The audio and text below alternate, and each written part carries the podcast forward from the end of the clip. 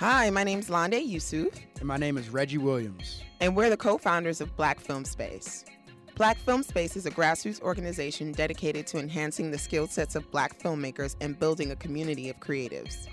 We host events such as screenwriting workshops, panels, mixers, and other events that are designed to support Black content creators.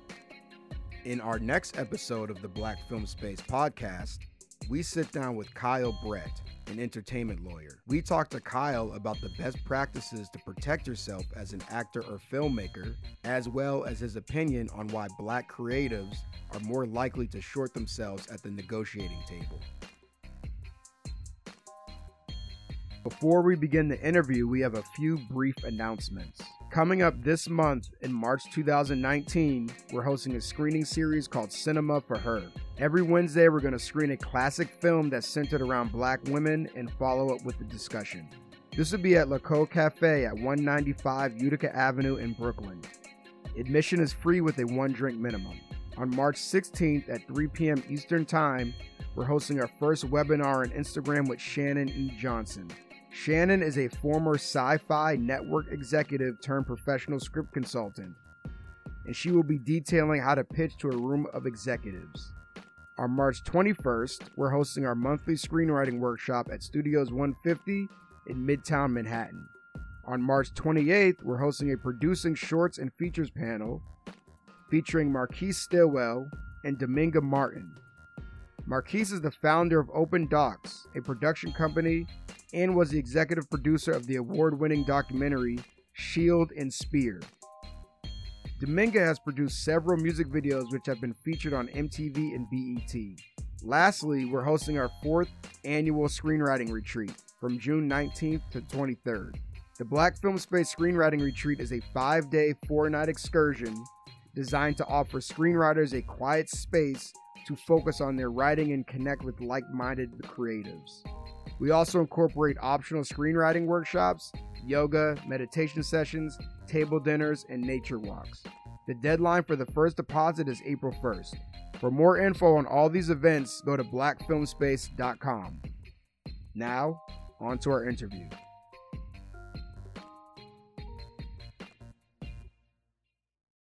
Um, hi guys, this is Kyle A. Brett. He's an entertainment law attorney. Um, so I'm going to kick off with the first question, which is, how did you get into entertainment law?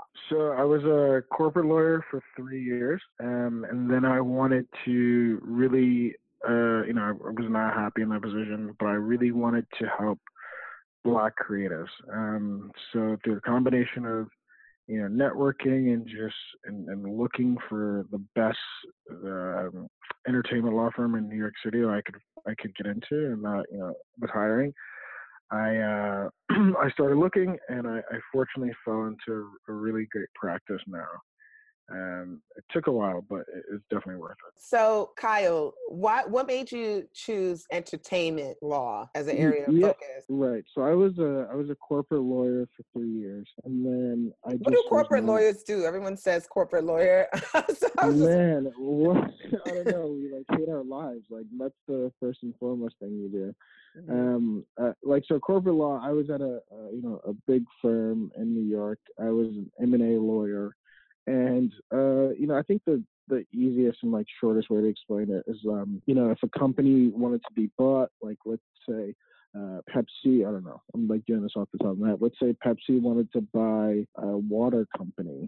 Mm-hmm. Um, if we represented Pepsi, we would make sure that all the representations that the water company was making in terms of, like, their their – the documents they were producing were accurate. We would just be making sure the actual contract for Pepsi to buy the water company, you know, provided Pepsi with favorable language. We, we would actually be reviewing some of the agreements that the water company has with, you know, I don't know, Maine, and the water company has with, you know, New Hampshire. And, you know, we would just be not auditing, but making sure we understood exactly what Pepsi was buying.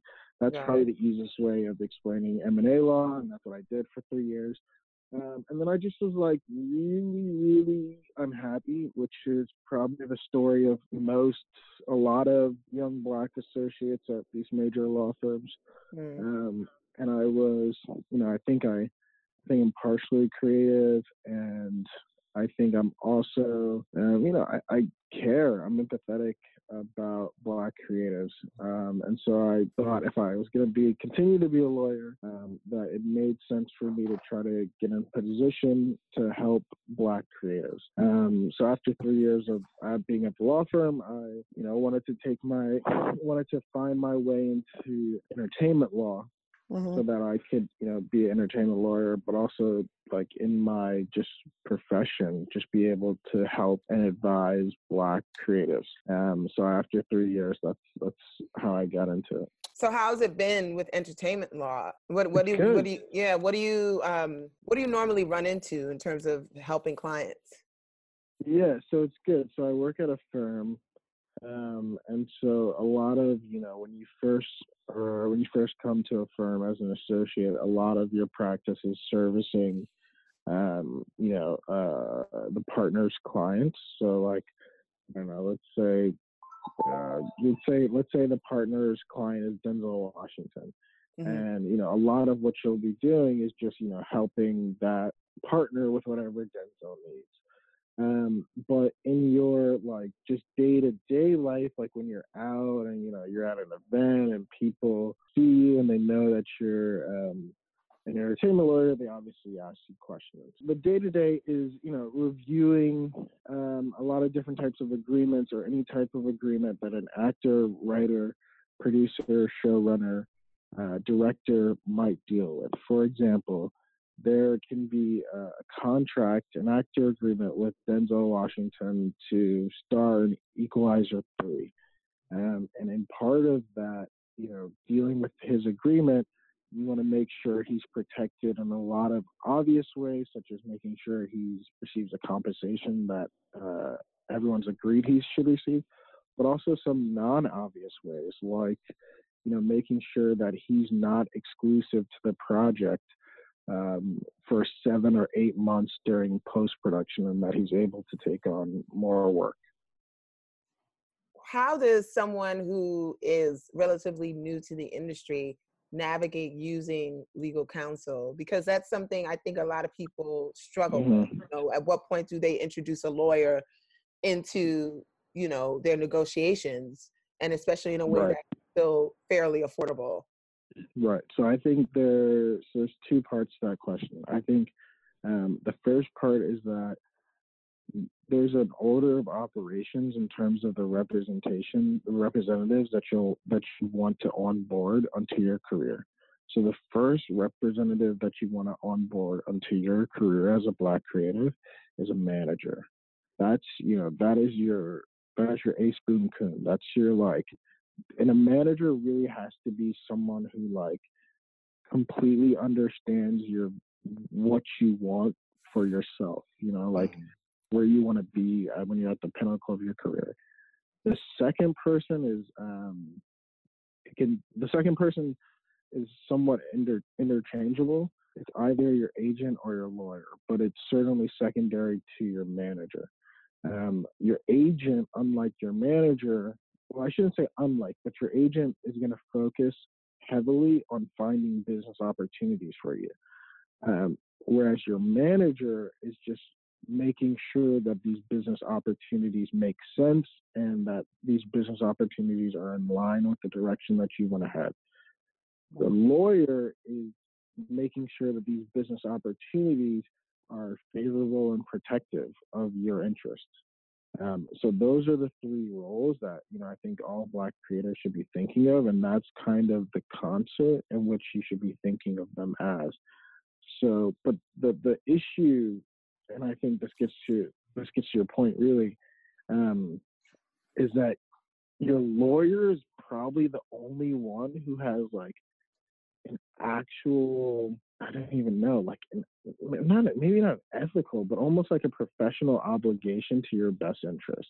Yeah. Um, so your agent, you know, I, I always try not to talk bad about agents, especially on the record. But your agent, like your, your agent, can just be like, I work. For example, like you know, let's say hypothetically, there was a movie that recently won an Oscar about a white man driving a black man, right? Like, no, the it's a hypothetical. Hy- just hypothetical. Complete okay. hypothetical, right?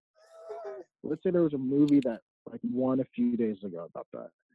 Um, your your agent could be like, yo, you need to do that. You need to take something exactly like that, right? And your manager could be could could mistakenly be like, no, don't do that. Like, get, that's not at all who you want to be like. And so, you know, it's it's hard to, you know, there's there's some lack of impartiality in both your manager and your uh, agent, because your agent's just gonna gonna want to take, you know, gonna want you to take, you know, as many jobs as possible, as high paying jobs as possible.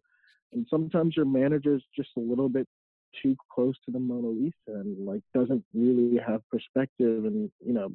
I think your lawyer, unfortunately or fortunately for us, does have that kind of middle ground perspective, um, and so you see a lot of, you know, you see a lot of creatives turning to their lawyer for that impartial, impartial advice in like a, in business and professional, and just like, for example, like when a lot of creatives want to fire their manager or their agent, they turn to their lawyer.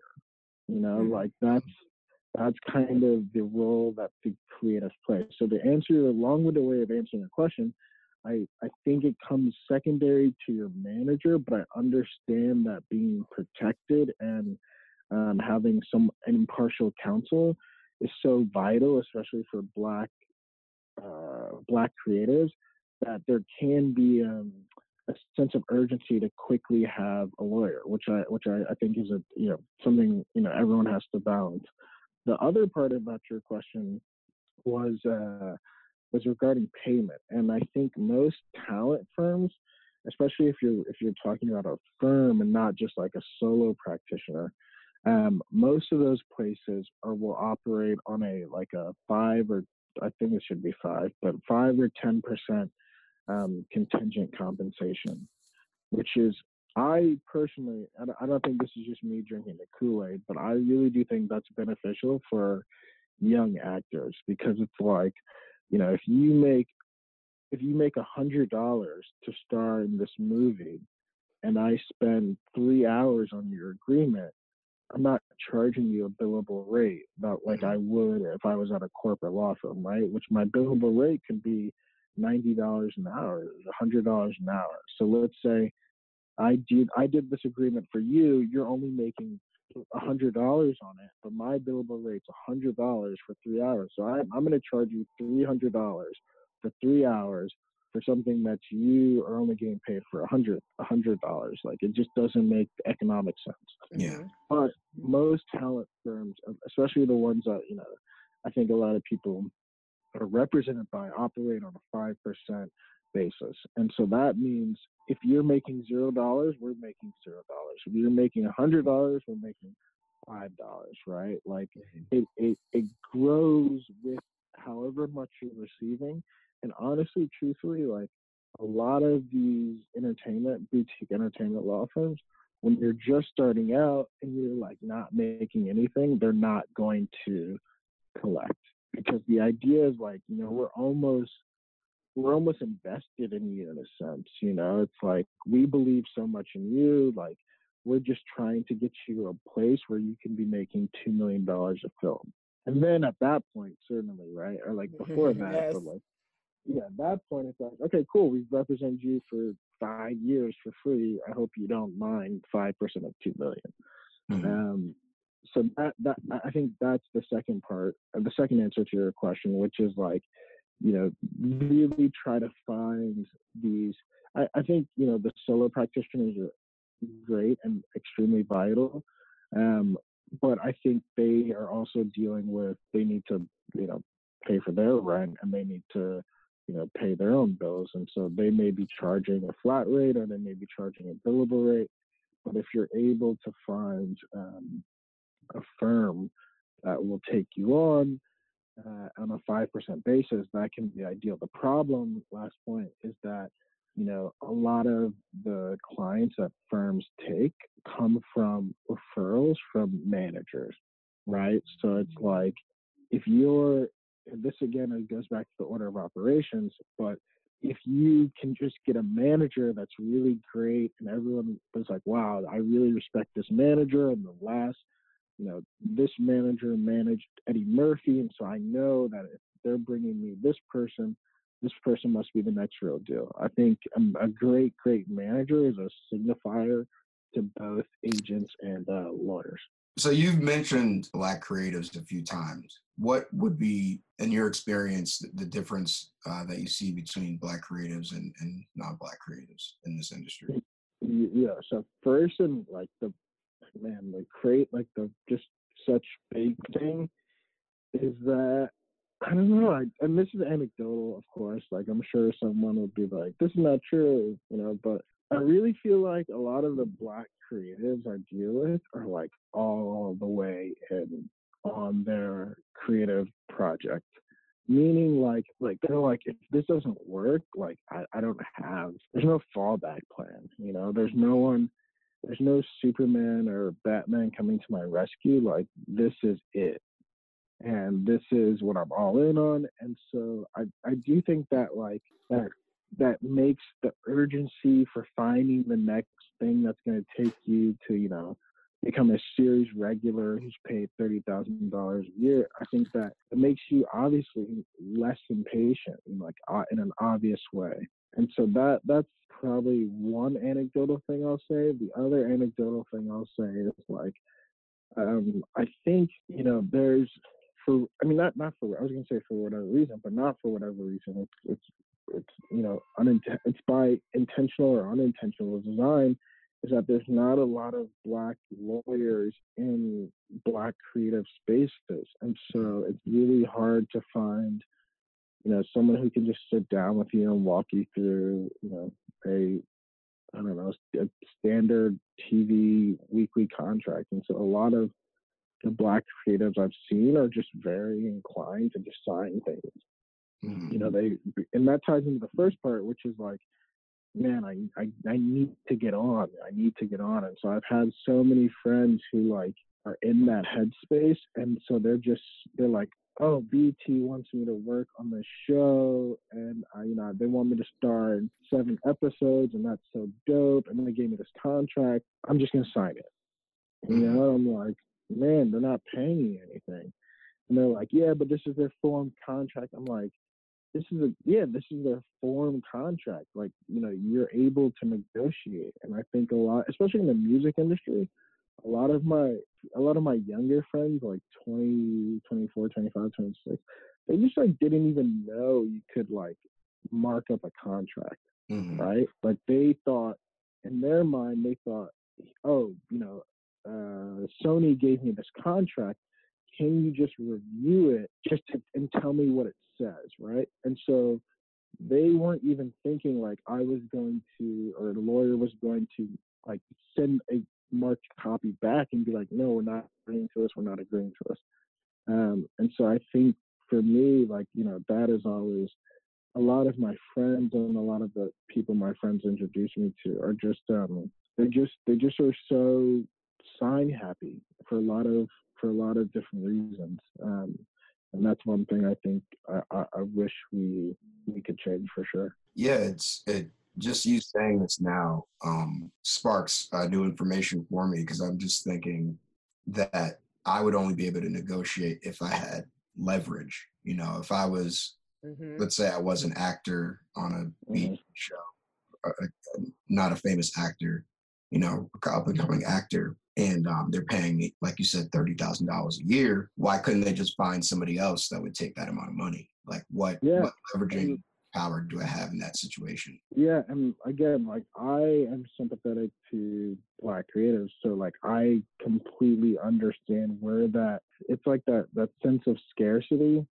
And yeah. that sense of, you know, not, it's like, man, this is it. Like, I need this. Like, I, you know, even if, you know, even if it's a, even if it's a role in a film, like, and they're not paying me anything and I have to pay my flight and I have to do, like, man, I, I just need an opportunity, you know, like, I, I get that. And part of that is, like, admirable, and so it's a sense of the hustle, but, like, you know, there's always and always a chance to speak up for yourself. You know what I mean? Like, And there's always, and honestly, like I tell my friends and my clients this all the time, if you send some, like if, if I mark up a contract and I send it to you to send to them, or I just send it to them, and they say, and they, and they're offended that you wanted to protect yourself, right? Or you wanted to make a situation a little bit better than you, you should be very wary about who you're partnering with, right? Because it's not, it's not like I'm marking up a contract and say, you know, F you, like, go to hell. Like, I'm just like, I'm like, okay, so you see this line where it says you're not paying for any of these travel costs? This is not a person who has a ton of money. Can you please just help them make this flight? You know, I'm not, like, again, it's not, I don't know, there's this, I think there's this thing of, like, people think, you know, if you mark up a contract or you try to push back, you're, like, yelling at them, sort of, you know? And I'm like, man, it's like, it, it's not really like that. Maybe I'm a lawyer, so I don't think, I don't think it's like that, but it's more like, yo, I'm so excited for this opportunity. That, okay, what if we tweaked this here? This would make my life so much easier. You know, it's conversational. It's not, it's not adversarial until it needs to be, but, you know, at least in the initial draft, it's like, yo, like, this is, I'm so excited for this opportunity. I cannot wait to start. I have no money, so paying for a flight to uh, New Orleans is going to be really fucking hard for me. Paying for the Ubers, you know, to and from the airport and the hotel and um, the production set's going to be really hard for me. Paying for my room is going to be really hard for me. I'm I, you could possibly push me to a place where I would do it, but it's going to be really hard for me. And I just want to be able to focus on the work. I don't want to have to be focused on, like, okay, I need to wake up an hour early. I don't even know. I've never been to New Orleans, but I need to wake up an hour early so I can catch the bus, so I can, you know, and then I need to be sure that maybe I go to this gas station and get a sandwich so I'm not hungry on set so I can focus, you know, like, It's it's common. I, I tell people, like, the initial draft is, like, conversational. It's just like, you know, oh, let's let's just change this so I can be super present for the job, you know.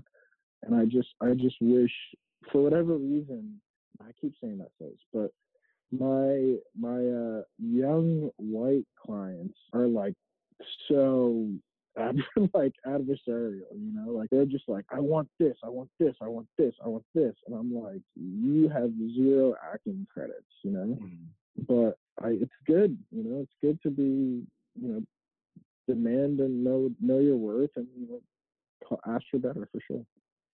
Okay. Um. So, what are, like, standard contracts that you see people encountering? Um. I guess we could focus on film for now, but I'm I'm curious about film and television, but I'd love mm-hmm. for you to talk about film for now. Yeah, I think the most I think the most standard is just your standard acting agreement, and so that you'll have that in film. You'll have, you know, it's just it's called an actor's agreement, and in T V it's usually called, like, a weekly contract, and so it's just a contract that, you know, occurs over a series of weeks. Um, but I mean, for at least actors, those two are kind of the bread and butter. But, like, you know, again, for in my practice, we deal with television and film actors mm-hmm. outside of um, television and film. So if they're doing, like, a sponsorship deal or something, we definitely see those, or we definitely see um, I don't know, any any any type of deal that they're doing. But in in, in terms of, like, the T V world and the uh film world, the the main, I guess, two agreements that you usually see for actors are will be, like, the the actor agreement, and then the uh weekly contract, and then, of course, you'll see nudity riders, which are just um which I didn't know uh, until I joined the firm, but they're, like, you know, if there's ever sex scenes or something in there, you, that has to be separately negotiated. Oh, wow. Okay. So the actor agreement is an agreement to perform on the project? Exactly. To to to they're engaging you for acting services on okay. the project. And then the weekly agreement is your salary, your pay. Well, I mean, the weekly the weekly agreement is just what the acting agreement is called in the T V world. Um, so for like in the film world, they'll they'll be like, okay, um, we're engaging your services for this movie, and the movie is projected. Principal photography of the movie is projected for two months, right? So they're just engaging your services for that two months. The weekly contract is the same idea, but it's just it's just it's just different scheduling. Like they'll be like, okay, we're engaging you for thirteen weeks, um, and here's what your weekly salary will be paid as, rather than the acting agreement, which is just like, here's what you're going to be paid to be in this movie. Um, but it's it's it's I don't know, it's It's, it's a lot of like labelings that are different, but it's it's just how it's just like the just the the terms that they that they're using the different in the different um, the different mediums. Okay, and within those agreements, should you like negotiate certain things like before you mentioned like maybe help with travel, lodging, yeah, I, meals, you know? Yeah, for sure. I think like I think like it's actually like there's a lot of things like the the way to think of it is that. You, and, and if we're talking about standard forms, the first half of the contract is like the lawyer and your agent and your manager will really make sure it's tight, because the first half of the contract is always going to be how much are you being paid, how long do you have to um, you know, actually be on set, how are you exclusive, right? Which means, you know, if you are if you are If you if you are in New Orleans, right, and you've done all of your principal, if you've done all of your um, acting for the day or you're performing for the day, well, let's say you have another commercial you could shoot at night. Like, can you are you able to do that? Some agreements say you're exclusive and you cannot do anything else. You cannot work during the time that we need you for. Some agreements say you, you know this is non-exclusive. You can. As long as you, as long as there's no "quote unquote" material inter- interference with w- the services you're to provide for us, you feel free to at night go shoot a commercial. We don't care. Um, so the first half of the contract is going to always deal with the things that the managers, the agents, and the lawyers care about, and they will probably, um, you know, make sure your best. Or not probably. They definitely will make sure your best interests are protected in the first half. The second half. Is you know is again where the lawyer should really, and this comes into the lawyer impartiality, but the second half of the contract or the back half of the contract is really the things that I think actors like really really care about and really really get mad about whenever things go wrong on set. So for example, the second half of the contract will have, you know, the look of your character. Um, so, and this, and this, I think, is really important for Black women, um, okay. Black women creatives. But you will have like things that dictate your dictate like what is to be done with your hair, and so whether or not they can cut it, whether or not they you, you need a stylist that's approved by you, whether or not whatever they say you need to do to your hair, are they going to pay for it to be done? Are they not going to pay for it to be done once you're done filming? Are they going to pay for it to be to for you to ha- get your hair done? You know, if you had braids, to get your hair rebraided, um, and so then there's other language like, you know, and and for your dressing room, is your dressing room shared amongst all people? Is it only shared with the women on the set, women of the cast? Is it just you by yourself? Does it include, you know, first class amenities? Um, And then there's just stuff like like we were talking about, like uh, transportation. And then you have like fun stuff, right? So you have, do you like? I, I, I read something crazy on Twitter the other day, which was, I mean, I think I I think I always read something crazy on Twitter. I but, know, right? But there was something about Olivia, um, Octavia Spencer had to buy or enter a lottery to get a ticket to go to the Academy Awards for Green Book, even though she's an executive producer, right? Wow. And to, and oh to me, God. yeah, like, right? And I was like, wait, what? And to me, that was insane because, like, the one, not the one, but like one of the provisions that is just so drilled into our head that like the client will actually pick up the phone and like, you know, be incensed and yell at you for. There's a provision at the in the back half of the agreement that um, concerns um, premieres, right, and uh, and award ceremonies. And so you always want to make sure that included in that, I mean, that would be an E P agreement, but included in any of your clients' agreements, they obviously are getting tickets to, you know, awards, festivals, or premieres, right? So if you, I think like Joe Robert Cole, I think is his name, he wrote Black Panther, right?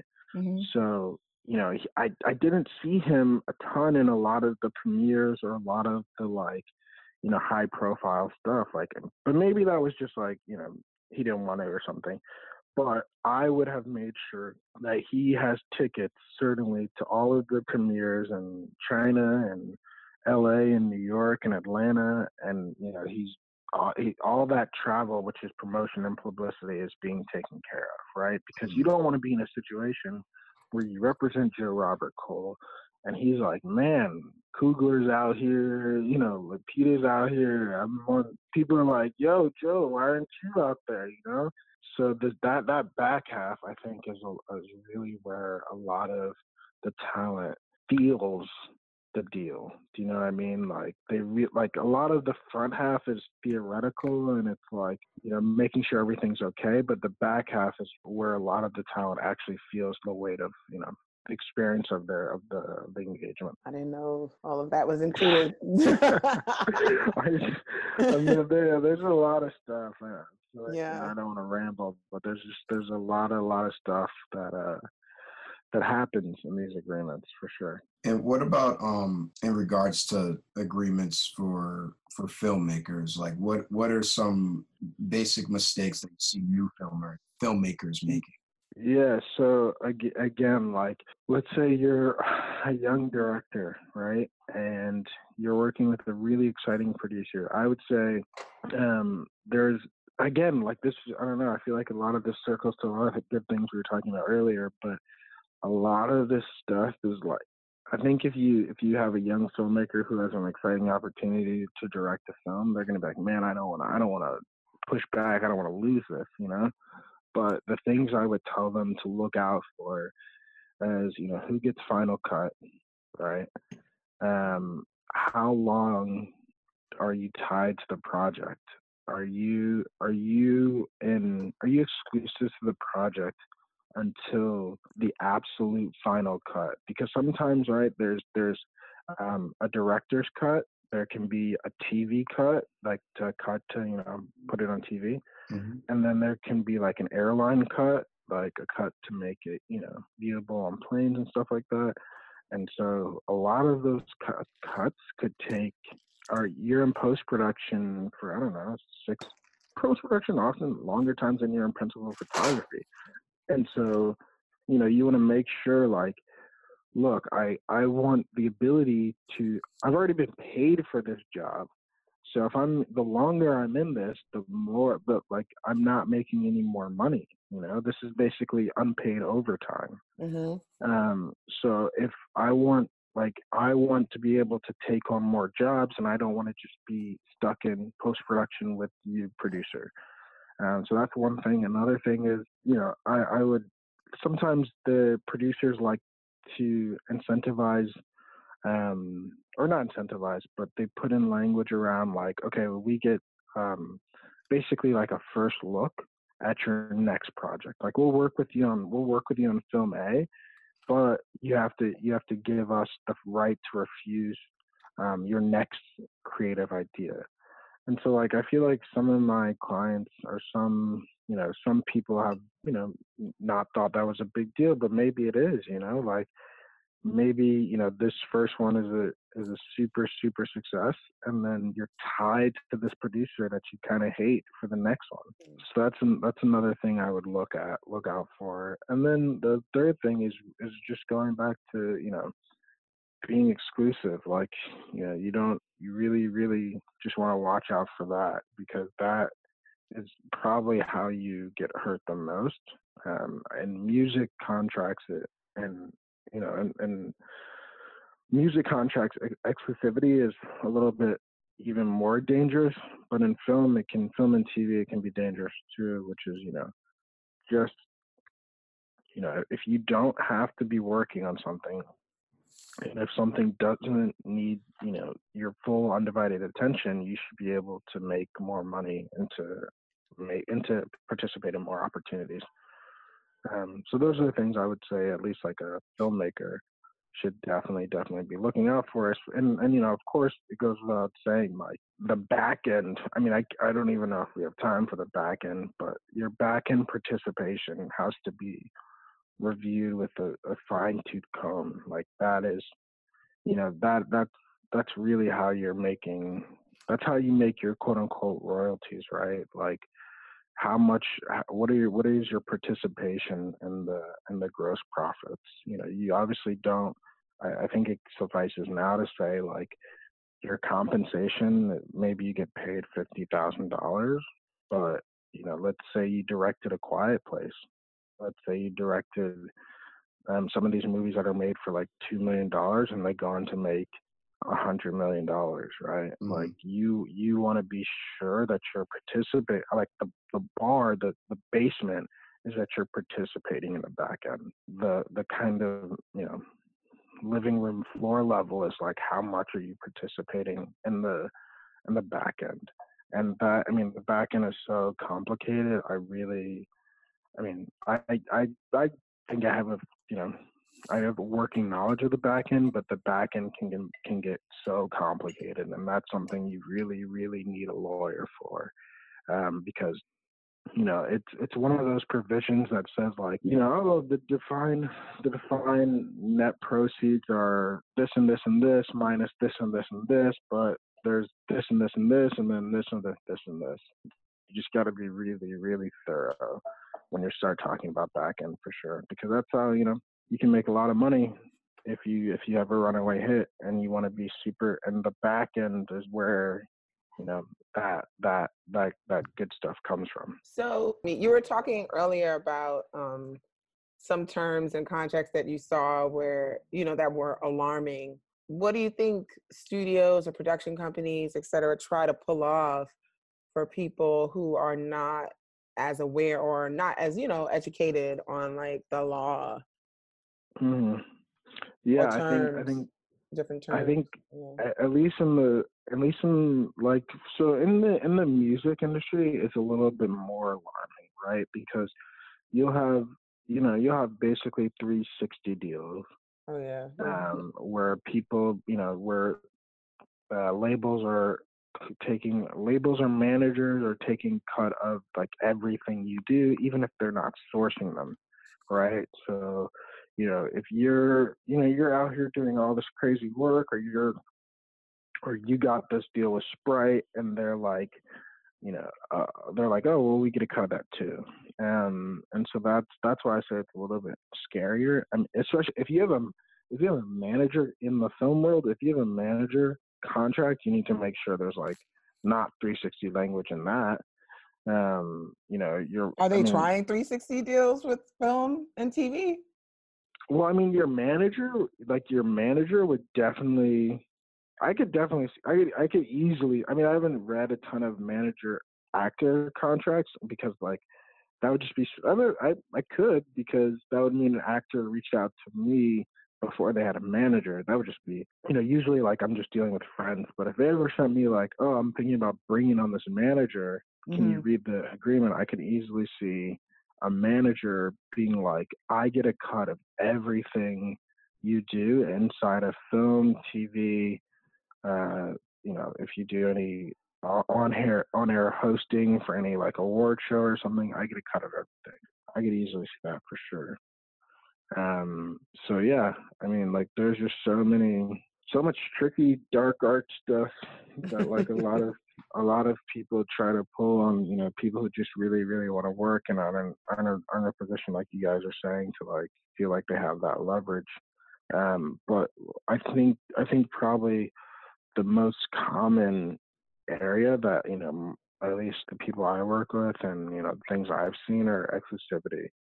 like that, that, and that can appear in so many different ways. For example, let's say, let's say someone off, like, like for up until now, I've just been talking about exclusivity in terms of like how long I have to be with you, but there's also exclusivity in the form of like what type of work I can even take, right? So mm. it can be like, you know, if, if you have, if Apple, if I'm an actor and Apple hires me, right, they can be like, look, you you can do any projects that you, after this, like the day this agreement ends, the day you're done providing services, you can do whatever the hell you want, except for anyone who, for any company that has a similar product, has a similar product to the iPhone, right? So that eliminates you from, and then they'll say like, we need this, we need this for like two years. And so if you're not careful and you don't catch that language, you could, you could end this iPhone commercial, and then Google Pixel or Android or whoever could come to you in, you know, two weeks and be like, oh, we want you to be in this commercial. And then you could do this commercial, you know, you'll be on set, and Apple could be like, look, we found this out, here's this language, she needs to get off set immediately. Mm-hmm. And so, you know, there's there's exclusivity in terms of like how long you're working on something, right? But there's also exclusivity in the forms of like what you're able to work on. Um, sometimes the sometimes people will say like, you know, we have we have this person exclusive in all of T V, or they'll say we have them inclusive in all of like, you know, any motion picture, or sometimes they'll just say in all of media. So for example, what that means is uh, Mahershala Ali, right? Mahershala mm-hmm. Ali, right? So let's say he was, let's say the production company for Green Book was like, we have you, while you're engaged, we have you exclusive in all media. And that means he couldn't have done True Detective. Or that, let's say whoever puts together, uh, is H B O, H B O puts together True Detective, mm-hmm. and they say, we have, not only do we have you in T V, but we have you in all media. So then he couldn't do Green Book. Mm-hmm.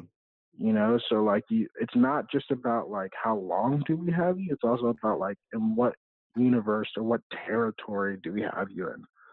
Um, so that's that's something, and you know those. I mean, he's he got a he got an Oscar for Green Book, and he got and he's definitely he's probably going to get an Emmy for True Detective. Yeah, yeah. for sure. And so it's like you know it's like that that you want to like his lawyer, you know, good on them. Like they made sure like look, he's not exclusive in all media. He might be I don't even know he might be exclusive. And T V, so H B O, you got that. Well, he'll do True Detective, but he's going to be also working on other stuff in film and, and theater, maybe, you know. Yeah, I've heard that H B O likes to uh, keep their talent exclusive to television. Um, yeah, and I believe that. I mean, yeah. it makes it makes sense. You know, I think I think if I ever was on the you know production side, I definitely can understand why, because you know you want you want people to think of uh, Mahershala and T V, and you want to think of him in True Detective and not like three different series. Mm-hmm. Um, so I understand it, but you know that's something I think the lawyer at least should be aware of. So it's something that people should expect the further they yeah. go into their career and the bigger the platforms they work on, basically. Exactly, exactly. And and it you know it's not just production companies. It's like you know if if you want to do I don't know what's that show like any of those. James Corden or stuff like I don't know any of those like T V shows like mm-hmm. they they can have exclusivity clauses too, you know, mm. or any game shows, or you just gotta be like I don't know. It's, it, I I wish this stuff could be done by like you know I wish someone could read a contract, like a creative could read a contract and like prop and like at least like. eighty percent understand it, but a lot of this stuff is sneaky, man. And like it is. you'll you'll you'll see, like there'll be th- like I'm thinking of I, there was this agreement I, I I reviewed, and without getting like without getting into the, the weeds of it, like mm-hmm. there there's this there's this um there's this clause that you know says you basically have to protect the producer if the producer gets sued for anything you do in breach of the contract, right? And there are literally like three, and that's that's that can that can be fairly standard, right? But there are like three words that take fairly standard um, rep or that fairly standard agreement from like a three problematic to like a twelve problematic, mm-hmm. right? And like, because it just it just expands the universe of things that they could be like, hey, you need to protect. We're getting sued. You need to protect us, and you need to pay for all of all of our litig all of our cost, right? And there, it's just in the the words or or or arising out of, right? And it's just like, you know, those are such harmless and innocuous words, it seems like, but in practice, those three words in that specific clause that I'm I'm, I'm talking about, that could. That could literally, they could they could invoke that clause on so many different things by hooking it on those three words. You see what I'm saying? Yeah.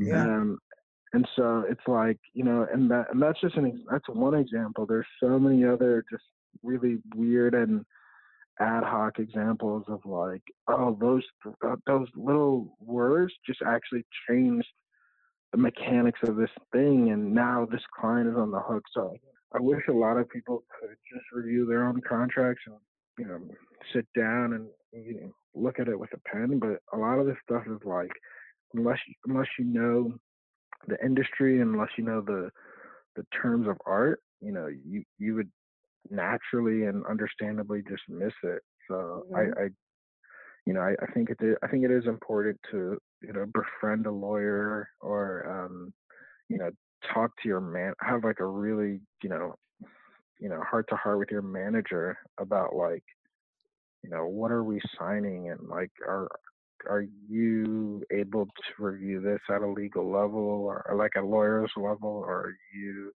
working coordinate coordination with someone? Um, but yeah, there's just a lot of, there's a lot of little hidden pitfalls that unfortunately, you know, some people get hit with. What about streaming platforms? Do you feel like there's a difference in the way that they negotiate versus like traditional television and film? That's in, that's interesting. Um, I don't feel like uh, no. I feel like there's. I don't. I don't feel like there's. A, I don't feel like there's like a crazy difference. Um, I'm. I'm. I'm impressed by it. I'm like I'm always impressed by the Netflix attorneys. I'll, I'll say that. I don't know if that like they're just they're just really sharp and they're really on it. And, you know, they kind of make you have to, you know, like, you know, step up your game. I don't, I don't know if that's, I don't know if that's a, I don't know really what, maybe that's just like, you know, Netflix is a cool place to work. Amazon television seems like a cool place to work. So, you know, really impressive people go there. But uh, I definitely feel like when you're negotiating against them, it's, you know, you're playing, you're, the game's a little faster for sure. Yeah. I don't know how. I don't know if that trickles down to the, how the client feels right. Uh, at what point should filmmakers secure copyrights for their work? You think it's ever Man. too early? No, no. Like no, never. Like I'm yesterday, uh, two years ago, ten years ago. I don't know. Like, yeah, protect protect yourself. And again, like there's um. there's always provision. Oh, man, I'm really even talking to you guys, I'm just realizing how many pitfalls there are. Um, like there will be language, which, you know, again, it's usually always three words. Um, but it'll be something like, like if you, like if you, if you, if you're in a director agreement for a, a production company, and there can be, The, in terms of the copyright, there can be language in there that they say you've now assigned or you've now, uh, as a work for hire, given them anything that you've now. So this is a, there's two ways it breaks out. One is you get, you're you're assigning them or they own it as a work for hire, any material made after the contract, which can be fine. But sometimes there's language in there that says like, before the contract, related to the contract, or after the contract, right? And so there could be some, there could be an idea you were working on before the contract, you know, that that is helping you have a base of creativity for stuff that you're doing after the contract. But what that what that little language can do is they can claim all of that stuff before. Do you know what I mean? And yeah. so it's like, so you just have to be clear on like what like what rights are they even getting? Are they getting are they, like because once the clock starts with the agreement, I think everyone's clear. Like they probably own these rights, you know. But for example, like uh, like let's say there's a let's say there's um, a comedian that wants to host, like let's say um, Lil Rel. Lil Rel is going to host an award show, and he's going to host an award show for Comedy Central. And Comedy Central says, okay, we own all the jokes that you perform. We own all the jokes that you perform at this award show. And wow. you have no, you have no, you have no right. So that that's pretty intense in and of itself. But you can go to Lil Rel and you can be like, look, anything you say at this award show, they own, so be careful about what you say. That's fine. But then there's also language in the same contract, or can be in the same contract, which says like any if if you've you know basically the way it comes out is you want to exclude ex- existing material, right? Material that already exists with Lil Rel. So if you don't catch that and if you don't exclude that, then you know Comedy Central is going to be like, look, even though you own that joke and you perform that joke before this contract, you performed it again in this in on our award show, and so now we own it. Hmm. Right? And so you want to you want to be very you want to be like, okay, what are the rights? Like you're saying, you know, who owns the rights? Um, but like, is there any transfer of the rights? And, so, and often there is, because you know, understandably, again, if I work for a production company, I want to be like, look, if you know, Lil Rel, if we hire you to work on this, to to come to this award show, this roast or whatever, and you perform all these jokes, I don't want you to I don't want you to say you own them, because I just want to be able to do whatever I whatever I want to be able to do with this award show. If I want to sell it, if I want to put in a D V D, if I want to stream it, I don't want to have to keep coming to you and asking you for, for permission to show these jokes. So I just own them.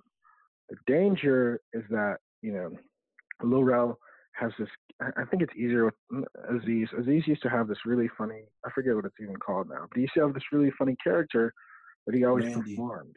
Randy, right? And yeah, exactly. And so he had Randy, and Randy was really funny, but that was everyone knew that was Randy, right? And everyone knew that was Aziz, and Aziz's, you know, creative property. Um, and if you weren't careful, you could get in a situation where Aziz performed Randy on Comedy Central, and then Comedy Central's like, we own Randy now, you know? And so you, you just, you just get in, you just gotta, I don't know, it's hard, it's hard, man. And you gotta, you just gotta, you gotta make sure that, like, you know, in, in terms of your copyrights, you're, you're very clear on what you own and what you are uh, transferring ownership when you are engaged by a production company or whoever. Yeah, it sounds absolutely imperative. Um, yep.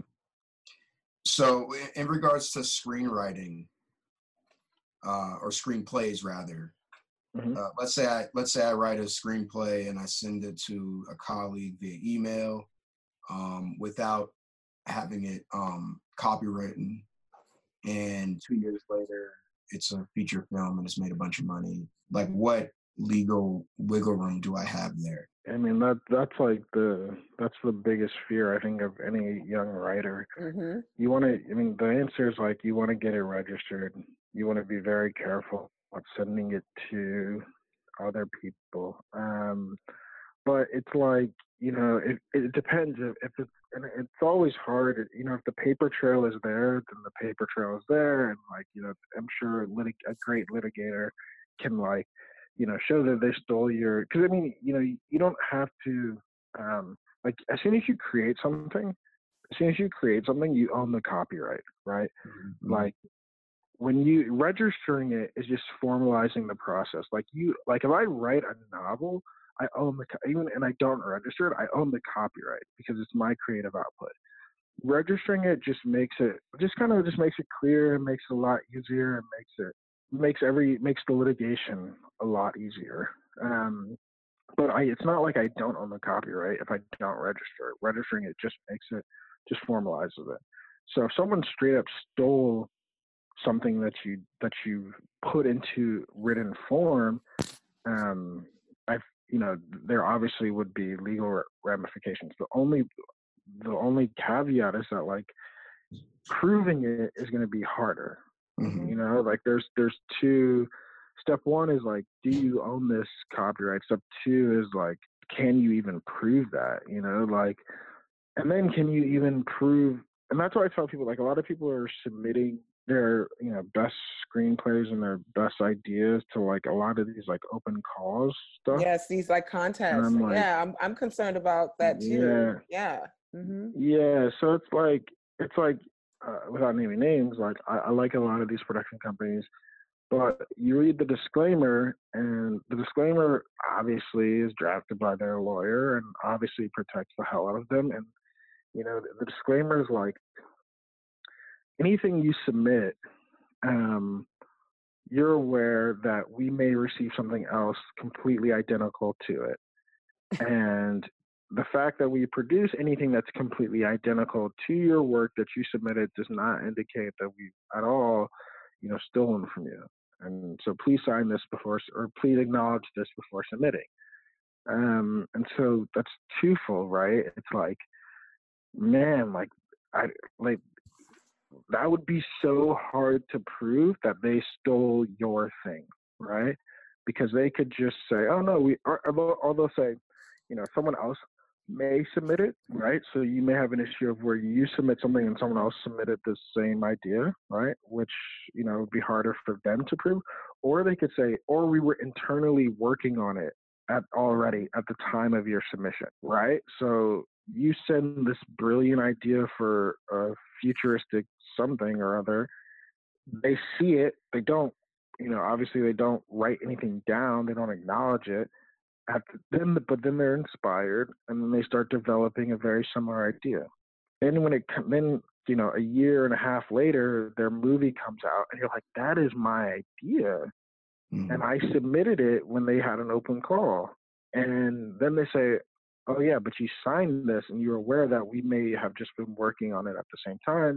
And look, you sent it on March fifth, and on March fifth, I randomly and unconnected to your submission at all, I randomly started talking about it with, I randomly started talking about a similar idea with my colleagues, and here's the email that shows up. I don't know, then you're ass out of luck, right?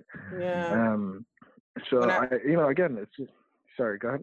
No, I was going to say, I worked in reality development, and I, they had a lot of similar clauses when people, um, submitted ideas, you know, say, you know, we're not liable, we're, we, we're probably developing something yep. similar, you know, once you sign this, you know, that, you know, you give your right away to not sue us exactly. for stealing your idea.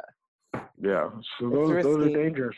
Yeah, it's really so, risky. Yeah, those are super risky. And, you know, even, even just sharing, you know, your ideas with friends, you know, unfortunately, um, it's something that, you know, just, it's a value proposition. You just got to be like, you know, do I trust this person? Am I okay with whatever happens? Blah, blah, blah. Um, because, you know, if a lot, I mean, the, the, the industry always needs great written material, you know, and there will always be people who are looking to somehow produce that one way or the other. Um, and so, you know, you just gotta, you just gotta be, you gotta keep your head on a swivel, so to say. Um, you know, if something, if something's your true, true baby, then again, this ties back into leverage. Like, you know, tell, tell, you know, if you have a meeting with Disney, right? If Disney, I don't know, if Disney or Netflix heard a pitch or something that you were working on, they really like your idea, and they're like, oh, come in. And, you know, a lot of my friends are like, oh, we have all these meetings. You know, we have all these meetings with Macro. You know, I'm not saying Macro's doing anything, but we have a meeting with Macro, and we have a meeting with Netflix, and we have a meeting with Monkeypaw, we have a meeting with uh, Issa Rae's thing, we have all these meetings, and they're come, they're like, come in and tell, you know, pitch to us whatever you're working on. I'm like, yeah, why don't you ask them to sign an N D A? Mm-hmm. Why don't you ask them? To, why don't you ask them to sign a confidential agreement? All right, we did, but they said no. Okay, well, like that tells you everything. Like that, I don't know. That's fine. Go ahead, go pitch. But like, they just said no to signing a confidentiality agreement with you. So I hope, like, I hope we're all on the same page with what that means, right? Like, you know, like now, now you're going in, and now they, you know, they, they met you, and they quote unquote met someone else, and they met quote unquote met someone else, and they came up with an idea, you know. Maybe it wasn't quote unquote yours, you know? It's like, you know, you can, you, if, you know, I think sometimes a lot of my friends, and this is like per, like personal, you know, a lot of my personal friends are so excited to go into like all these meetings, meetings, meetings, meetings. And, you know, I'm just like, man, just ask them to sign an N D A. And they're like, nah, I don't want to scare them off. I'm like, all right. You know, it's worth a shot.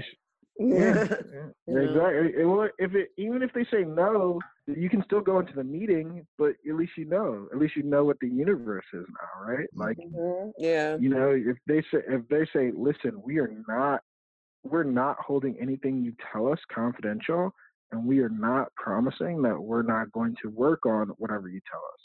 You just know, right? Like now you know when you go into that room. Look, whatever you say to these people. If you say the next Insecure, you say the next Atlanta, and you see that thing in development in six months with that same people you're in the same room with, I don't know. You, you knew, at least you knew that yeah. you didn't have a confidentiality agreement. Yeah. You know? That's and a risk that, that people are willing to take, you know? Yeah, again, it, tie, it ties back into what we were saying earlier, which is I completely understand why, you know, at least me too, like, you know, people are so desperate to get on, you know, it's yeah. hard out here and you really, really want to make it. Shit, me too. Like I said, me too. But, you know, man, like there are, they're not good people. And I'm not saying, I'm not saying people are not good at any of these production companies. I'm just saying, you know, they're, people are, you know, will take advantage of what they can take advantage of. And you just got to, you know, keep your head on swivel and make sure you protect yourself for sure. Are there any additional resources that, you know, beginning, new coming artists can look into that, you know, would provide legal advice or counsel, but don't break the bake in the ways that you said? Because I know that uh, the firm route with the commission rate is mm. one one approach, but are there, is there anything else out there that you would recommend? Man, I, I mean, there's like, obviously like, uh, there's a lot of, I mean, I read them, but I don't know if they'd be helpful to other people, but like, there's a lot of like books on entertainment law. Like when I was trying to break into entertainment law, like I was just reading a lot of those and like, you know, those, I mean, those, that's way too like in the weeds for someone who's like clearly concerned about other stuff. But, you know, I really do wish there was like a cheat sheet, you know, maybe I mm-hmm. should just make one, but I wish yes. there was like, you know, shit, I've, I, I, I, this conversation has come up so many times, especially in the music industry where I, I'm friends with like a lot of like uh like young A and R's and stuff like that. And I'm just mm. like, man, maybe I should just make a freaking little, I don't know, one pager of like, you know, flow chart or something. Um, but anyway, I wish there was, I really do wish there was, uh, I don't know, man, that's unfortunate. I, I wish, I wish there was something that, you know, kind of was a cheat sheet for like, look, this, this won't get you, this won't get you all the way. I mean, this won't, you know, but it'll get you, it'll get you pretty far. It'll just point out the big issues, um, without a lawyer or a manager, you know, reading over your shoulder. Um, But I, there's a lot of the solo practitioners. They're really, really good solo practitioners, young and young one too, and young solo practitioners too, um, that are out in, you know, probably the major cities, unfortunately. You know, so like your L A and your New York and your Atlanta. Um, but you know, I, I like if if some, you know, I'm sure there's brilliant young creatives in Indiana, and I'm sure it's harder to find, you know, a plethora of young Black solo practitioners um, who, are, who are in the entertainment law. Um, so yeah, I, I mean, I think it's hard. Um, there's no there's no easy answers. I, I think the biggest takeaway though is that like you are not obligated to sign something just because someone gave it to you, and you're not accepting whatever they give you is not is not the default. You know, like if someone. Whatever I, I tell I tell my music friends this all the time. Whenever whenever a label or studio or production company gives you a contract, they're not giving you, almost by definition, they're not giving you a fair contract. Hmm. That that that would literally make no sense. whatsoever. Mm-hmm. And if you ever and if you ever sign a contract as is, you're signing an unfavorable contract, right? Because why would they be paying their lawyers to make a fair contract? By def by definition, like yeah. that doesn't. I like when I was first starting, I I was like, you know, in corporate and both, you know, early in my entertainment career, I was getting yelled at. Because I was like, oh, well, this is more fair. Like, people were like, why do you make this change? I'm like, oh, it's it's just fair, you know? And I, when the other side sees it, they're like, oh, this is a fair contract. I'm like, don't make it fair. You know, let them make it fair. Yeah. Just make sure make sure we're protected. Make sure we have the most favorable thing, you know, because we have to go up the chain. And people are like, you know, why is this contract fair? You know, like, they don't want fair. You know, they will. They want to un. They want to hand a talent. They want to hand talent an unfavorable contract, unfavorable to the talent, right? So if you're signing anything as is, you're signing an unfavorable contract. That doesn't mean you're going to be killed or like you know die or you know your first your firstborn is going to be taken or something crazy, but you're just you're just not signing a favorable contract almost by definition. So I would, you know, in some type of Jay-Z four four four where he like, you know, puts people on to like, you know, what is the new wave, X Y Z, X Y Z. Like the new wave needs to be like, if you're signing a contract as is, you're signing a bad contract. Hmm. And so, you know, I just hope people kind of approach it from that angle, you know, and and I think that will hopefully bear fruit, because then people will be like, okay, well, how is it unfair? Like, where is the unfairness? You know, where's the bad, unfavorable language? And that'll lead them down kind of the path of looking at the exclusivity, looking at the location and, you know, costs, and, you know, if they're, you know, if they're getting a per diem, and if they're getting their, or, you know, put back, you know, like hopefully just knowing you're signing a bad contract if you sign it as is will hopefully just lead people down the path of being a little, a little curious about where it's bad. Wow, that's that's incredibly insightful. Um, we appreciate we appreciate you joining us on the Black Film Space. Yeah, of course. Podcast. I appreciate that. Is there anywhere uh, people can find you on social media? Reach out yeah, to. for sure, for sure. My my Twitter handle is uh, K Y A L B R, um, and my D Ms are open. I you know I I respond to I, seriously like the creatives always reach out and they're like, okay, this is this this is that this is that. I'm like, yeah, well, think about this, think about that, think about this. And so I'm, you know, I keep them looking for a reason. Like I, I'm always, whenever people reach out, I always try to respond and like give some give some insight, you know. So more than happy to do so for sure. All right. Thank you so much, Kyle. Yes. Thank you. Thanks for listening to the Black Film Space podcast. If you're interested in being part of our community and attending events, please visit us at black film space dot com and follow us on Facebook and Instagram at Black Film Space. Subscribe to our email list and podcast. All right. Thanks. See you soon.